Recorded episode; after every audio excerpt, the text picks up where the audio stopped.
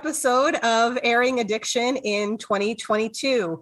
Um, we're really excited to be here today. I'm going to introduce our co host, and I'm really excited about our guest today. But before I do that, I just figured the new year is a great time to, you know, refresh um, our lives and reset and have a, some wonderful recovery conversations. And so, you know, this podcast will be, uh, you know, it's live now on Facebook and it'll be available today later as a, you know, podcast. And so I welcome you all to, you know, search Airing Addiction as a podcast, subscribe to our podcast so you don't miss any of our fantastic episodes this year um, and in future years. I'm really excited about the, the work that we're about to do and share it, right? Share this, this message of recovery. So with that, I'm going to turn it over to Jesse, who is going to introduce our guest uh, for the first of the year.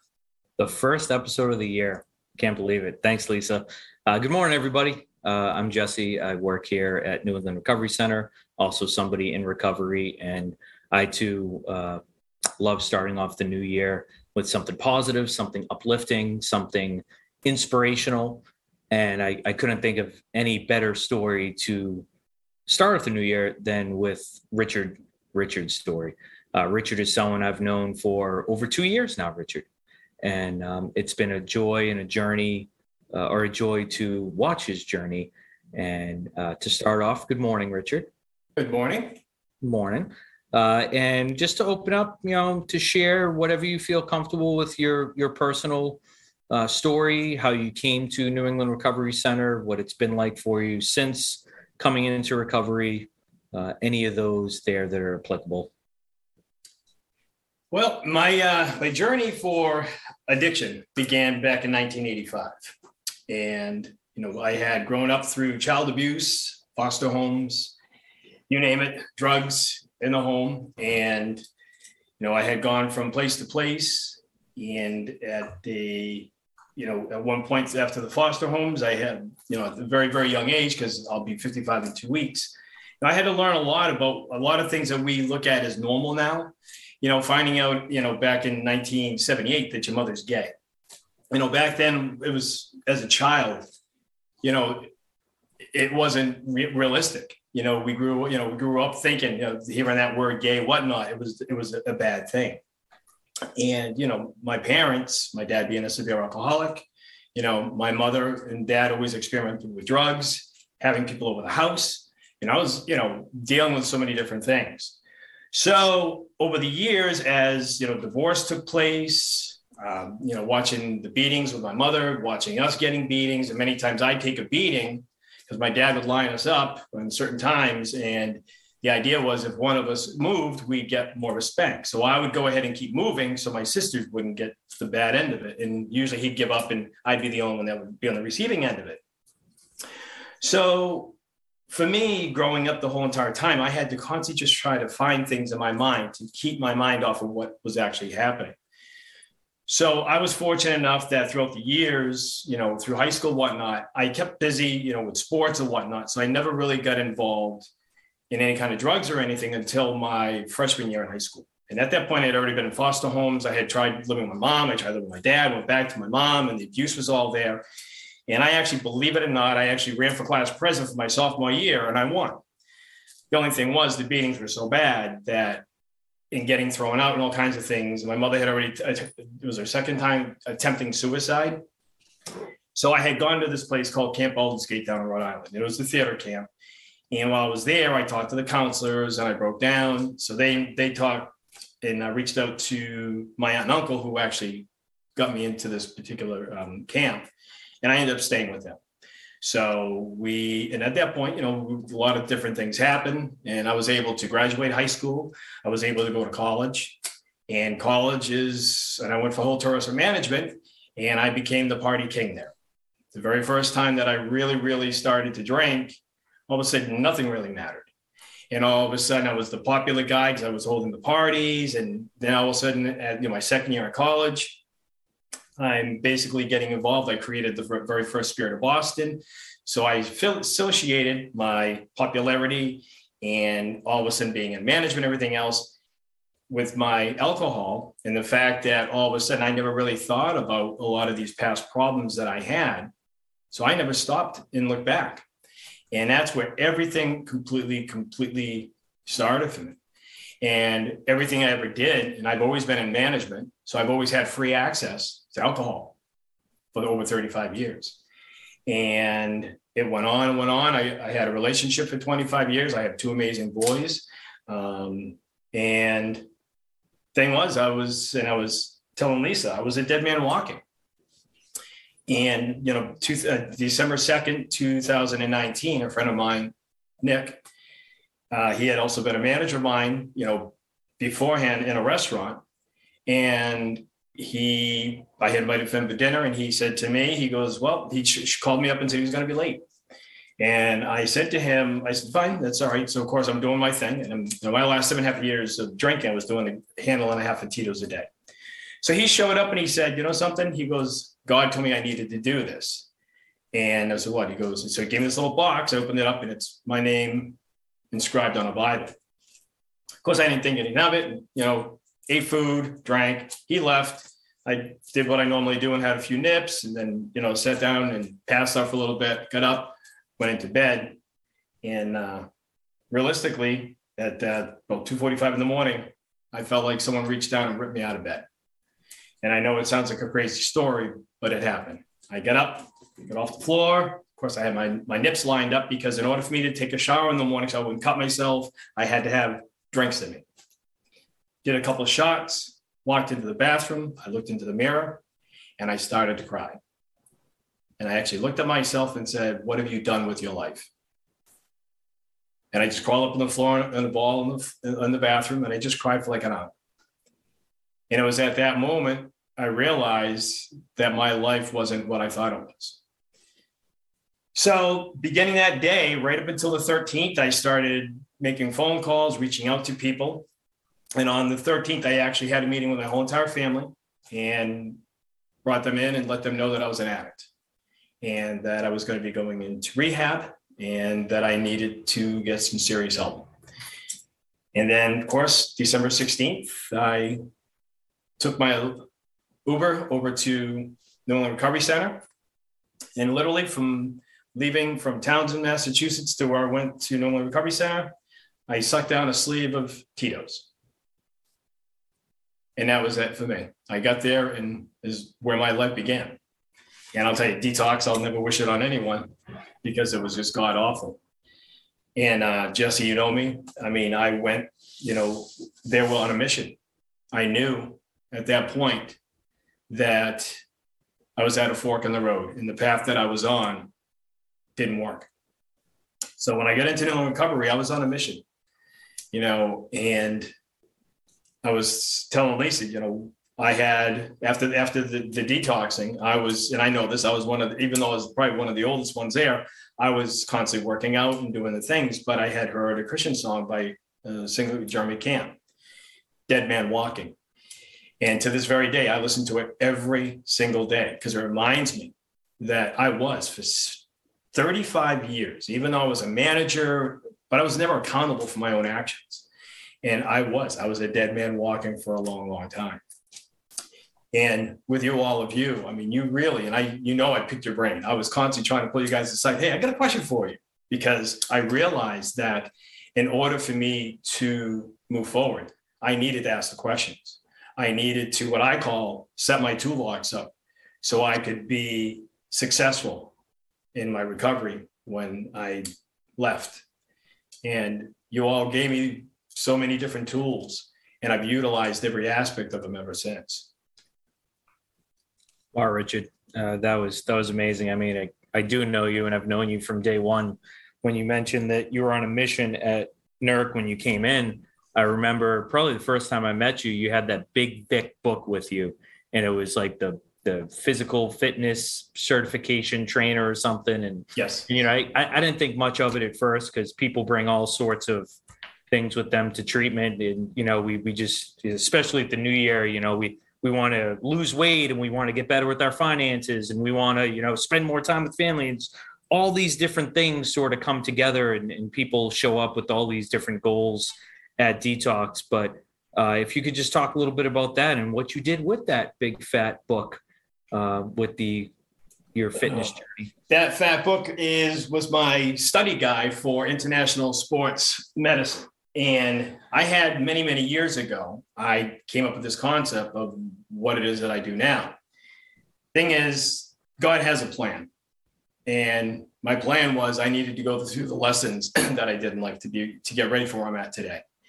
But that book, I was studying nutrition, you know, learning about foods. You know, I have I pretty much have every food allergy that there is. And my youngest son has eosinophilic esophagitis. EOE for short, which is a food-based disease that affects the esophagus and the digestive system. So I had so I had to learn on top of my my addiction and management, everything else. I had to learn about food. And what I realized many years ago is that food is medicine. And today, I'll be honest with you, if I didn't eat the way that I did, with as much as I drank, I don't think I'd be alive today. So for me, once I started, when I, of course, I dabble in it and whatnot, and I didn't finish anything, but once I get into NERC, my whole thought process completely changed. And especially with the Bible. I never ever thought about reading. I, I read a little bit of the Bible every single day. If I'm not reading it, I have something in the background that's going over scripture. Because it is not just a story, but realistically, it's a guideline. And when I look at, and I do have a saying now, a healthy lifestyle shouldn't include a childproof cap. Food is a guideline. It's something that's natural. It's not man-made. You know, and I look at, and I never look at these things, but when you ask me what I was doing there, this was the process of me learning about what really, what really works. And the moment I start, started picking up that book, it became not, it wasn't an addiction, but it made me realize something that, wait a minute, there's more to what's going on with us as human beings as to what we see on commercials and what we hear on radio and what we have for subliminal images that are thrown in front of us every single day. So that's what I did. And I was on a journey and I haven't stopped ever since. You know, so since I've got out of there, I've created Nutritive Fitness. I am now a success coach. I work with people that are dealing in all different forms of recovery because I have a saying that, you know, no matter what, someone's recovering from something every single day. And when people look at the word recovery, the automatic thing people think of is addiction. And as much as addiction is part of recovery, but if you wake up in the morning, you stub your toe, how are you going to recover from that moment? Are you going to crawl up in a ball and call it a day? Or are you going to be grateful that you didn't break your toe and realize the day's only going to get better? And but none of this would have been possible if I had never made the first step. And that was admitting to where I was and literally just letting go of the wheel. I was always being in management my almost basically my whole life. I was always what I thought in control. And I never had to be accountable. And the reason being is because I could always tell people what needed to be done. And I could articulate and get it done. And if someone did something wrong, I could say to them, well, you messed this up, you need to fix it. That way, I never had to be accountable. And where I learned that real first aspect of, wow, I got to really take a look at me was when I looked in the mirror. And then, of course, being in New England Recovery Center for the whole entire month, because I did, I spent the month bothering you. but I, but I learned there that at that moment, that place, all of you. This was my set of resources to set me up once I got back into the real world. Did we not know that once I got out, the world was going to turn upside down backwards? No. no one's seen it coming, but it did. You know, but if it wasn't for all of you and the, the lessons and whatnot, I never would have been able to succeed and be where I'm at today. And, you know, in gratitude for me, you know, once I, you know, when I, when I left New England New England Recovery Center, you know, I went into the sober home in Fitchburg, Massachusetts um, on January 16th. By February 23rd, I actually got baptized.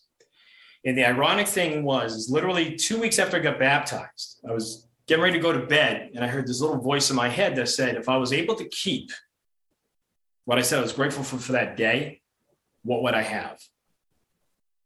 And it scared the living daylights out of me because I realized I would have had absolutely nothing.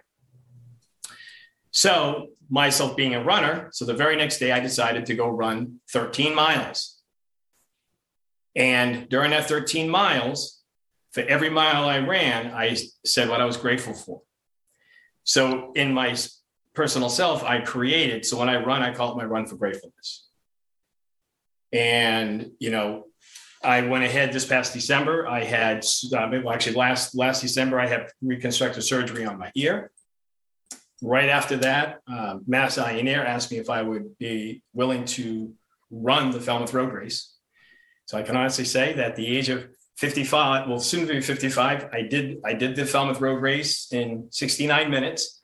I was upset with myself because I wanted to beat an hour, but that's coming up. And then I've just been offered to um, run the, the Boston Marathon coming up. So I so I've accepted the challenge. So um, and that's what I look at life. Life is a journey, and we can either take our situations that we've been in and allow it to beat us up, or we can live in the now and love the moment. And that's what I do. But I learned that two years ago. I had to realize that being that dead man walking, that person no longer existed.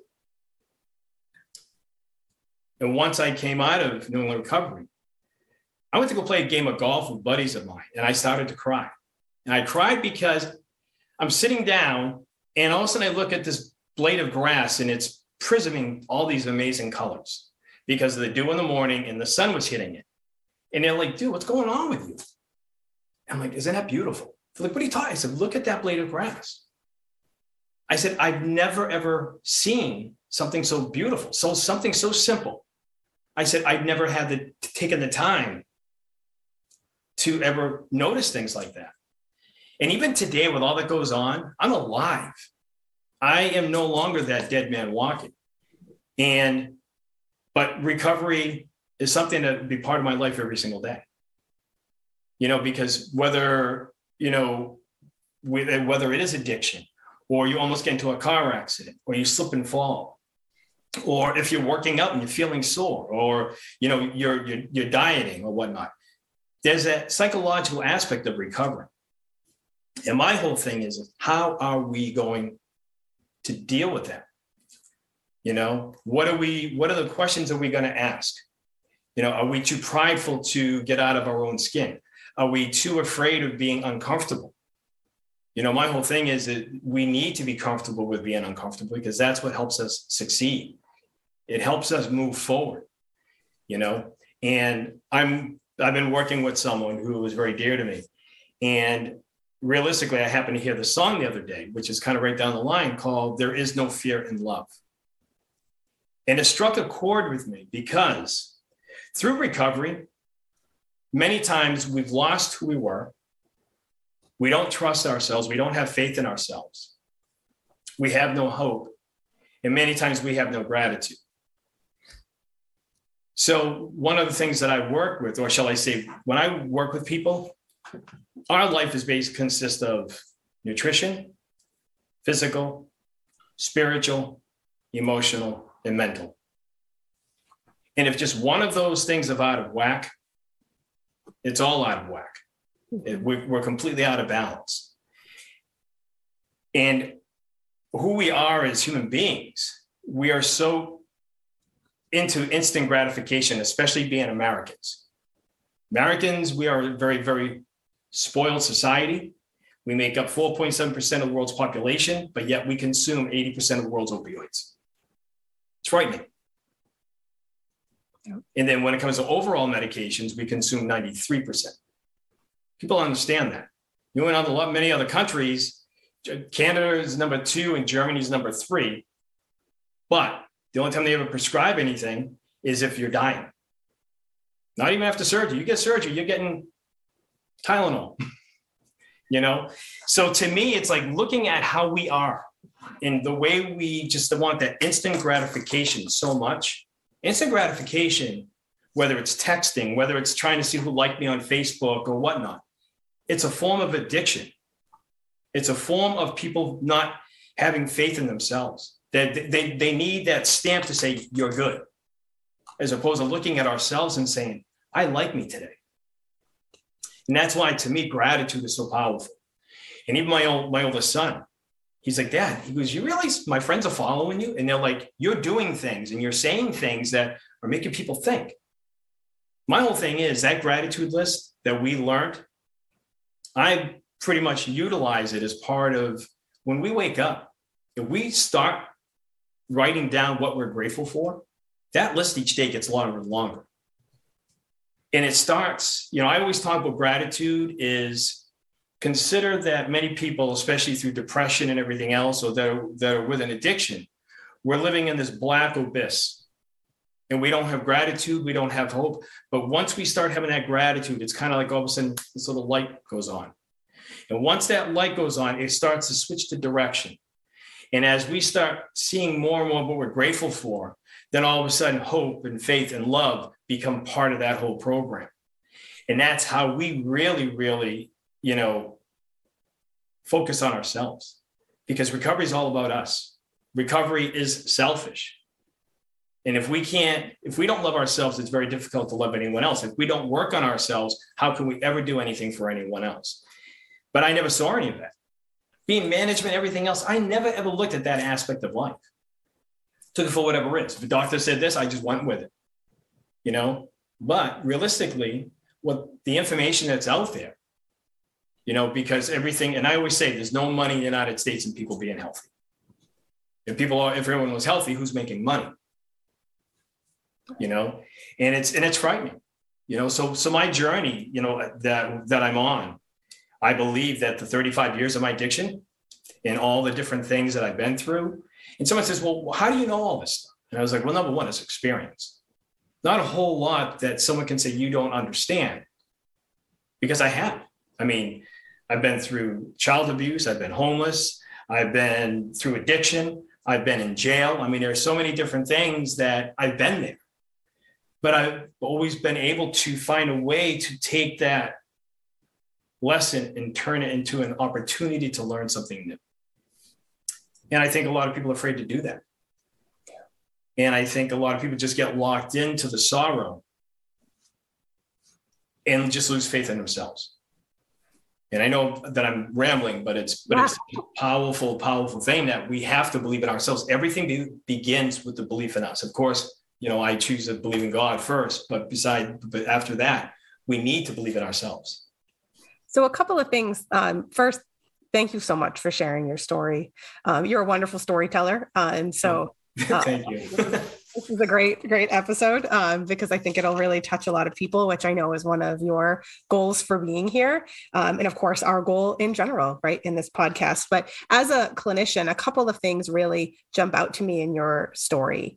Um, you know one is um, you know when you were just talking about kind of that having to have faith in yourself a lot of that is identity right? And so um, you also talked about when you started getting into drinking and how tied to your identity alcohol was because that was what kind of got you popular or was part of your you're you know connected to people and in college and in you know in the restaurant scene and all of that. Um, and then as i hear you talk about your recovery you start to shift that identity right to be you know that recovery is part of my identity right yes. and keeps that keeps you in the center of that right and that's part of you and the other thing that really strikes me as a clinician um, is your how well you clearly describe what something that's so hard for all of us right in january i think is the perfect time for us to consider that and that is that balance right that whole person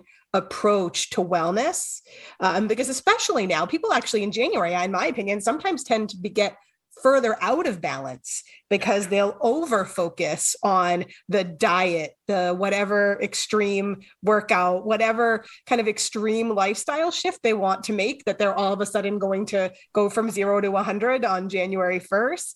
And I really appreciate your kind of setting up that clear idea of that that whole person balance right that that health fitness, you know, self love, you know, that, you know, nutrition, emotional, spirituality, right? And how all of those things have to be in balance in order for you to have wellness. So, can you talk a little bit more about, you know, your approach to wellness? Yeah. Um, I look at when when I when I I'll, I'll, give you an idea when I when I sit down and have a conversation with someone who needs whatever whether it's someone that's looking to be on a diet, someone who wants to gain muscle tone, whether it's someone that has type two diabetes or whatnot.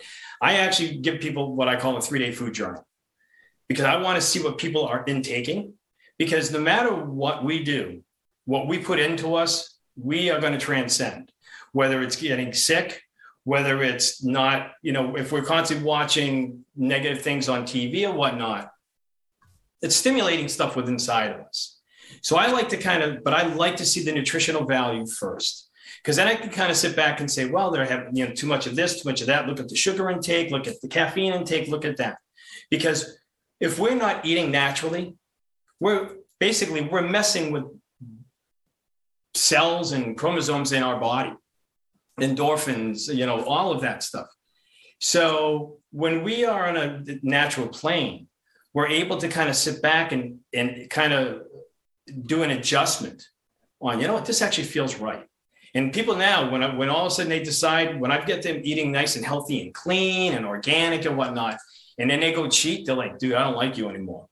I'm like, why? They're like, because I went and had that burger, that Burger King, and I felt sick for three days. And like, because it's your body telling you that you don't need it. But it's the same thing, though, is about spiritually getting fed. You know, information that we receive. You know, what do we do with that? How, how are we processing that? And are we able to take and i'm a huge huge i like to try use, utilizing my sundays or you know or sometimes saturdays believe it or not just as a day of quiet i don't put music on or any i stay in touch with myself I do a lot of, you know, a lot of praying.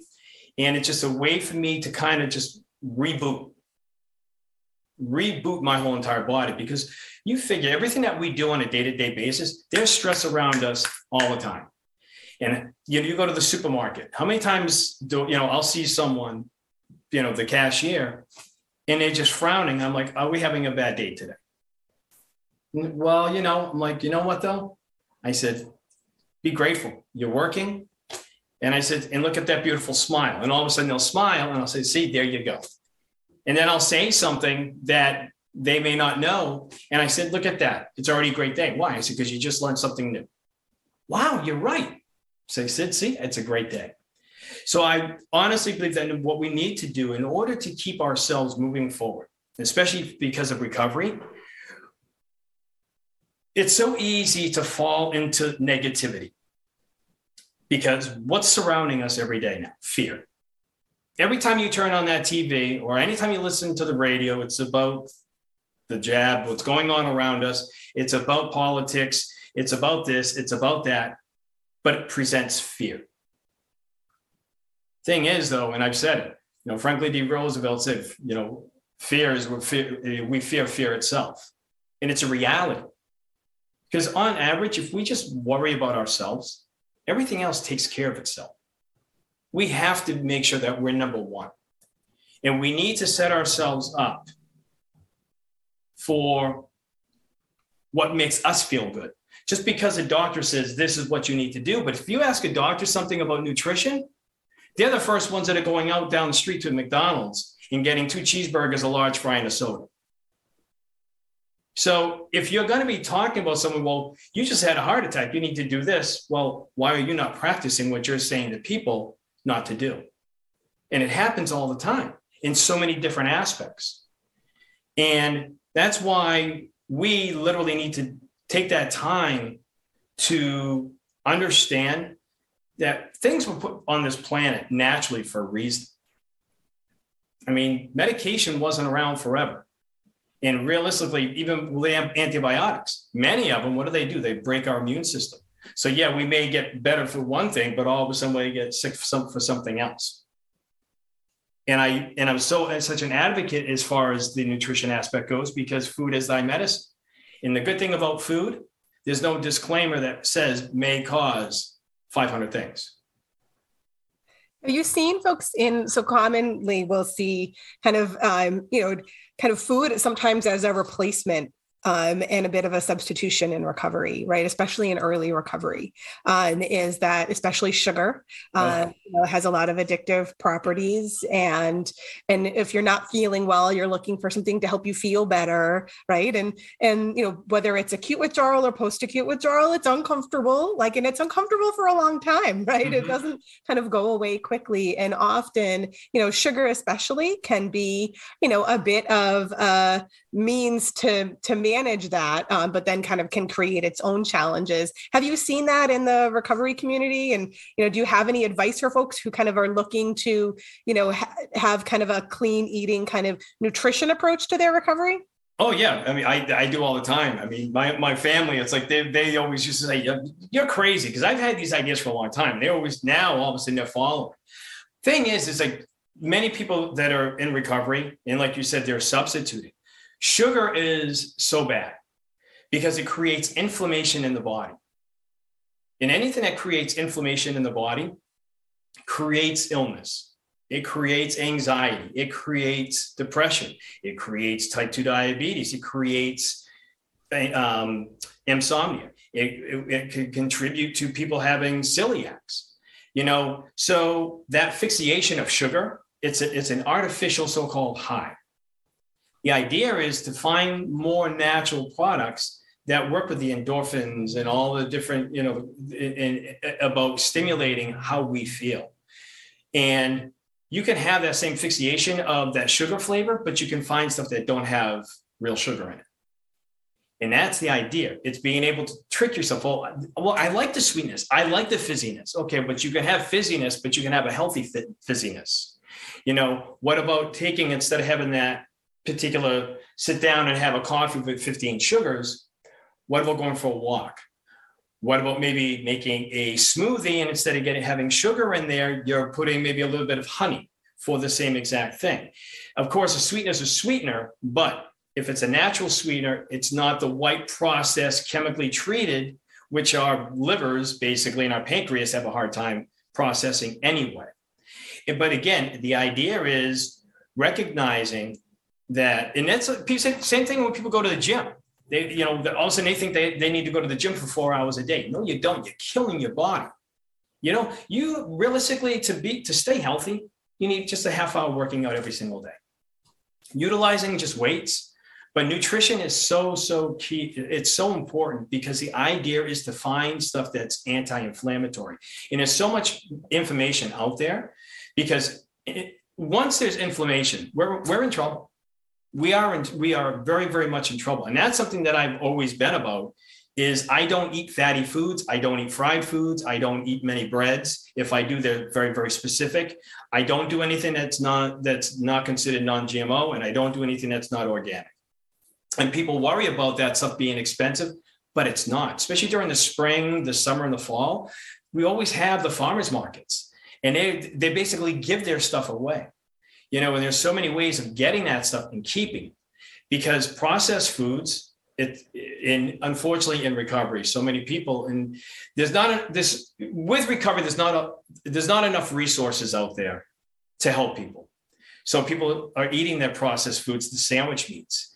You might as well just drink poison because it's killing people on a regular basis. But it's not but it's money making so it's not helping people out so that's why I really work with people and I teach. I teach people how to look at labels and understand if you're drinking a soda, you're putting 14 teaspoons of sugar on that 120 ounce bottle of soda. You're putting 14 teaspoons of sugar in your body. And your, your body can't process it. It just can't. And the thing is, that sugar, you're going up and you're crashing. So what happens? They get another soda or whatever the monster drinks or anything to bring themselves back up. Where there's natural foods that do the same thing, except you don't crash. You stay energized, whether it's natural ginseng, whether it's ginger, whether it's, you know, making sure that you put a little bit of turmeric, which again takes away that inflammation. Once there's no inflammation, we feel you float. You really do. You just, it, it just changes how you wake up in the morning. I don't do any caffeine. I don't do coffee. I don't do any of that stuff. I wake up and I sing. you know, but it's but it's so important. But the thing is, is when you're looking at t- TV and all these commercials, you know, take this vitamin, take that vitamin. It's like the the, the D word, dieting. Ninety four percent of all diets in the United States fail. And the reason being is because we're depleting our bodies out of nutrition that we absolutely need. And if we just eat the proper way, and again, I'm going to incorporate all of it when you're thinking straight, when you when you're eating straight and you're exercising, everything else works. And for me, I mean, and, and if and if whether you know, no matter what, at the end of the day, we have to believe in something greater than ourselves. We can't live this life by ourselves. It's just not possible. And if we just totally rely on ourselves, chances are we're going to keep failing. You know, and I will always mention, you know, I my, my faith is in God, but we always have to believe in something else.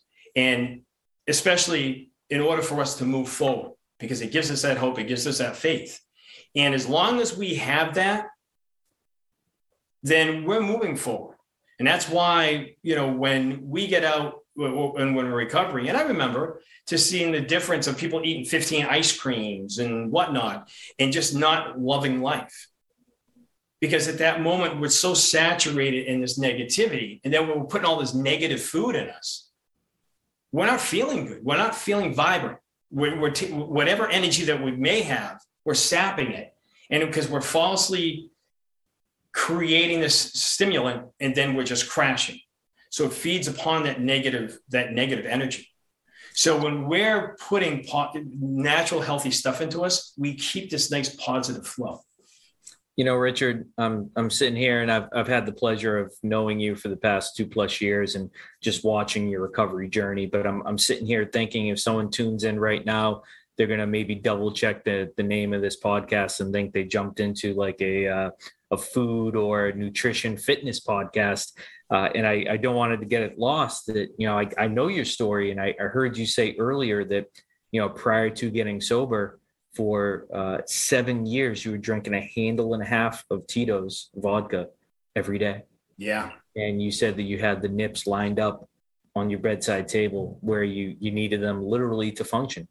So as someone in recovery, I'm looking at your journey and I'm looking at the big picture and I'm looking at the all or nothing uh, what your your last 2 years have been. So you went from someone that's pouring all that vodka into your body and knowing that you have these allergies and knowing you know no one shows up to to detox with a a uh, you know a fitness journal and and something to to be a, a fitness coach without first thinking about it. And and for 35 years i heard you say you know you, you knew this stuff and you did it for a little while and then fell off. And then sort of everything came together and you know you're you're new in recovery and you're you're eating healthy maybe you know consistently for the first time and oh by the way you're not pouring all that vodka down your throat so you're feeling better because of that too uh, and I'm, I'm hearing you you say a lot about these sort of secondary recovery right and i was yes. i was talking to uh, another person in recovery from alcohol just this morning you know celebrated a year in recovery and then you know had a conversation about some some other addictions right and in recovery we talk about peeling the layers of the onion back mm-hmm. because like you said, there's always something we, we're recovering from. Yeah. And, you know, another big picture thing that I picked up from you is, you know, here's Richard showing up day one at New England Recovery Center on December 16th, 2019, you know, thinking about a, a healthy journey. And here we are in 2022, and you're going to run the Boston Marathon. I mean, I, I can't think of a, a, better way to describe it than, you know, um, a, a plan without action is just a dream right? You're and right. you've been putting in this action through nutritive fitness, through being a success coach. We haven't even talked yet about something you have coming up uh, called the Thousand Roads to Recovery. And as we are wrapping up here, I wanted to make sure that people listening to this and people watching this live uh, has an opportunity to engage with you. So, what is Thousand Roads to Recovery? Thousand Roads to Recovery is a show that I'm going to be talking, but because no matter what we are no matter where we come from, we will always deal with some form of recovery every single day, multiple times a day. The extent of recovery is different. But I think at the end of the day, when people, so many people, and I was talking to somebody the other day, is when people are in jail, when they're incarcerated, when they come out, they're so they, they, they have they're almost like they're learning the world all over again. Someone needs to die. Someone's dying You know, there, there's trauma to them. You know, when people are recovering from addiction, you know, are they going to transfer their addiction to another addiction? Or are they going to learn how to start moving forward, how to put things together? But there's not enough resources out there. So, A Thousand Roads of Recovery basically is my way of letting people know that you're not alone. And that whether you stub your toe, whether you're coming off of an addiction, whether you want, you have this need to be liked all the time. Question is, how are you going to find yourself? How are you going to be happy with yourself? What are, what are the tools that you're going to utilize? Like the tools that I've learned since I left New England Recovery Center. I mean, I when I left, I had a my toolbox is overflowing. You know, I've I've, I've I, I, look at the 12 steps. You know, I've gone to NA, I've gone to AA, I've gone to Al Anon. Of course, I'm part of church. And I still, even though I'm not, you know, I don't go to them, I visit once in a while because of the, the fellowship. And if I can offer something a little bit different.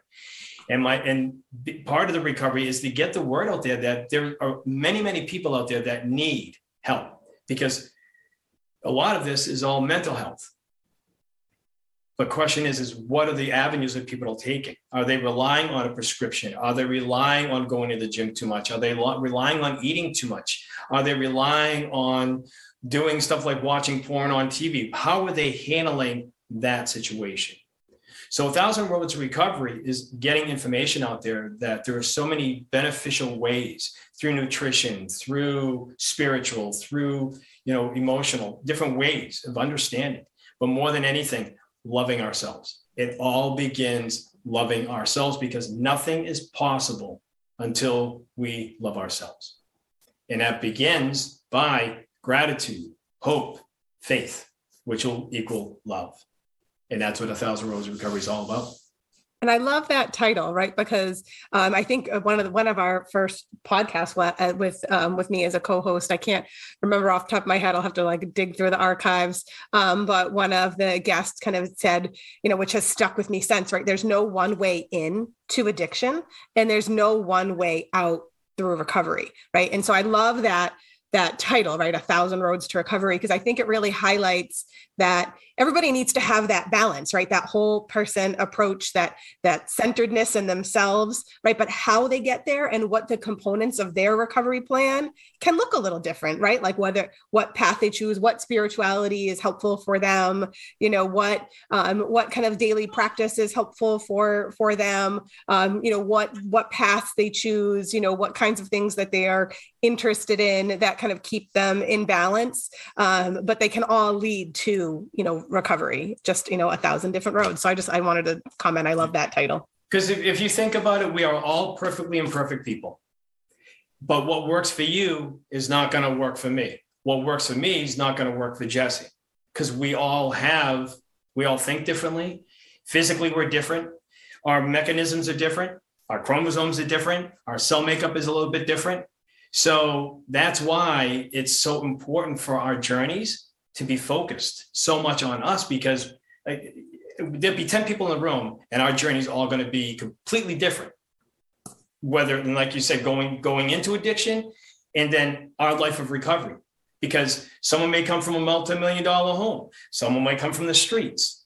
You know depending on what the resources are out there. So we that's why it all begins with faith. It begins with us loving ourselves because that's how we set ourselves up for success. We can't worry about what someone else thinks about us. You know, one of these things when people go to the gym, they're worried about what people are thinking about them.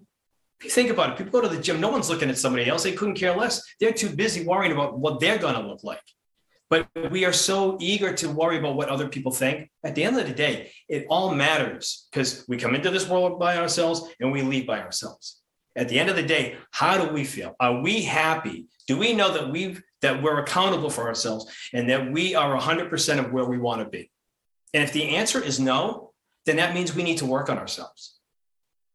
It's all it's our own accountability. And that's what I do. I make sure that we are accountable for our own actions. We're accountable for our own health. We're accountable for our own um, emotions. And someone said, "What happens if you get this traumatic experience, mental, uh, you know, mental health you know, whatever depression kicks in, anxiety, are we responsible and accountable for making us better? And I said, you may hate the answer, but the answer is yes. Because if you're not reaching out and you're just relying on what everyone tells you, then you're never going to honestly succeed. Because if you're medicated, well, realistically, a lot of whether whether it's Ativan or they're benzos or what are benzos or it's another form of an addiction. It's just controlled by the special interest. The idea is how do you want to live your life as healthy as you possibly can according to how you know that you feel? And that's the important thing. And if we feel empty someplace, then we got work to do. You know, Richard, I'm I'm hearing a lot of uh, a certain theme that I, I, wanted to just point out as we're uh, coming to uh, a close here in this episode of Airing Addiction. Uh, I'm, I'm hearing you say in a, in a, multitude of different ways that it starts with self. It yeah. starts with us, right? It starts with the person in recovery. There's there's resources out there like nutritive fitness that you started since your time at New England Recovery Center. Uh, there, there's other holistic resources because mm-hmm. you know, as uh, another theme that I'm, I'm picking up that you know if it if it starts with self and and self wants to recover from something pick a thing an adverse childhood experience a you know substance a behavior a you know a, a food addiction whatever it may be you know looking at it holistically looking at it from all aspects of ourself is the best way to go about it. And, you know, I, I'd be remiss if I didn't mention that there's a certain uh, National Football League quarterback that is uh, 44 years old. And uh, a lot of what you're saying is, is a lot of what I'm hearing uh, with his method, you know, just uh, to play football longer and not be in recovery longer. Uh, and, you know, I, I, just say that to say that, you know, it works. It works. You're a shining example of this working. You're not only talking about this, but I know from our conversations and your continued engagement here with NERC uh, and the clients here, long after, you know, over two years after you've come out of here, you know, it, it continues to work. Your life continues to improve. Your life, you know, I, I understand even you're, uh, you're planning a trip uh, soon. Yes. Yeah. Where I might that be? Yeah, I cannot wait. Well, I'll be doing olive oil tasting in Italy. you know, and again, I mean, something as simple as, you know, extra virgin olive oil, people don't realize how much of a superfood it actually is.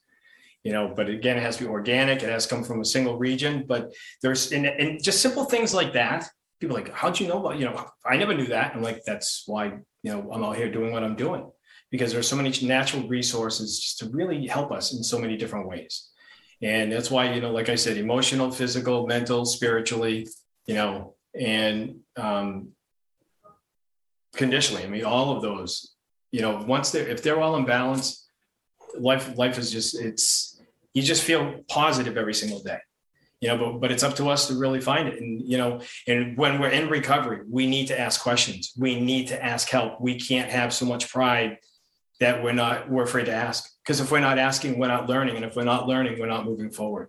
You know, and I did, you know, when I was there, I was asking questions every, after every class I was raising my hand. Everyone, hey, hey, can we talk for a few minutes? Because we have to, because it's our life. You know, it's our life, and it's I. And we can either just succumb to whatever's around us, or we can say we want to live. We want to be 100 percent of ourselves. But it's not easy. It'll never be easy. Questions, right? You have to ask. You have to. You have to ask. You have to find out what your recovery path is. Yeah, that's exactly it. So that's actually a perfect segue into is there anything, you know, we often will ask guests kind of for, you know, a favorite resource, a favorite book or, you know, podcast or something that we can leave our listeners kind of with. Um, is there anything that you would kind of point folks to to to start to do their own inquiry? Well, I'll, be honest. There is a podcast that I listen to. His name is Brad Jensen. Um, he's an amazing nutritionist, personal trainer, and everything else. And he was a, t- a 10 year heroin addict. He was been homeless. Um, he actually tells a story about him actually, his mother, uh, he was in the back seat and he didn't have any choice, but he put a needle in his arm with her having to watch. They they disowned him for a while. He's now making seven figures a, a year. He's amazing. It's called Key Nutrition. and he constantly talks about recovery and talks about spirituality and really brings guests on and it's amazing in the field how many have actually been addicts or that have suffered from severe depression and anxiety so that's one podcast that, and it's been going on for three years now. He's absolutely amazing. He's very straightforward, and everyone that they bring in, and they talk about the heart. They talk about uh, they talk about getting getting in touch. They talk about and you know with him talk about the 12 steps because the 12 steps i think should, should be called the 12 steps of life because if we if everyone followed them this world would be a much happier place because it allows us to keep in touch with ourselves and to really understand where we need and the work that we need to do on ourselves and then a book that i really really really really really like it's called the recovering intoxication and its aftermath and it's by leslie Jamison. and it really delves down into especially for those with alcohol and addictions of different scenarios of what happened and how all of a sudden the idea of that particular addiction it's almost like it's a toy it's almost like it's something that's fun but then as time goes on we realize how just everything starts to implode so i kind of really enjoyed that book quite a bit what was the name of that book again it's called the recovery Intoxication and its Aftermath. Okay. And it's by Leslie Jamison. Perfect. We can link, um, you know, in the show notes, we can drop in kind of the information about the both the podcast and the book for our listeners. And I definitely will be checking out both of those resources. So, uh, in wrapping up, Richard, I just wanted to say again, thank you so much for coming on and sharing your your story, your journey, your just testimony of hope of someone who showed up to detox not knowing what the next step was but took that next step and continues to take that next step and have already helped so many people. And i, I know there's going to be many more people placed in your path to help. And if if you're out there and you're listening to us or you're watching this on facebook live and you're you're one of those people that you know is checking this out because you do need help or because some part of you you know clicked on the link or saw something in your social media feed uh, please feel free to follow us on facebook. Uh, look for the airing addiction podcast. Anywhere that you subscribe to podcasts hit that subscribe button. We do uh, many episodes uh, this being the first of many for 2022 so i just wanted to thank my co-host lisa wanted to thank james behind the scenes for a successful first airing addiction of 2022 with way more to come. Thank you so much, everybody. See you next. Thanks, everyone. Thanks, Richard. Thanks, everyone.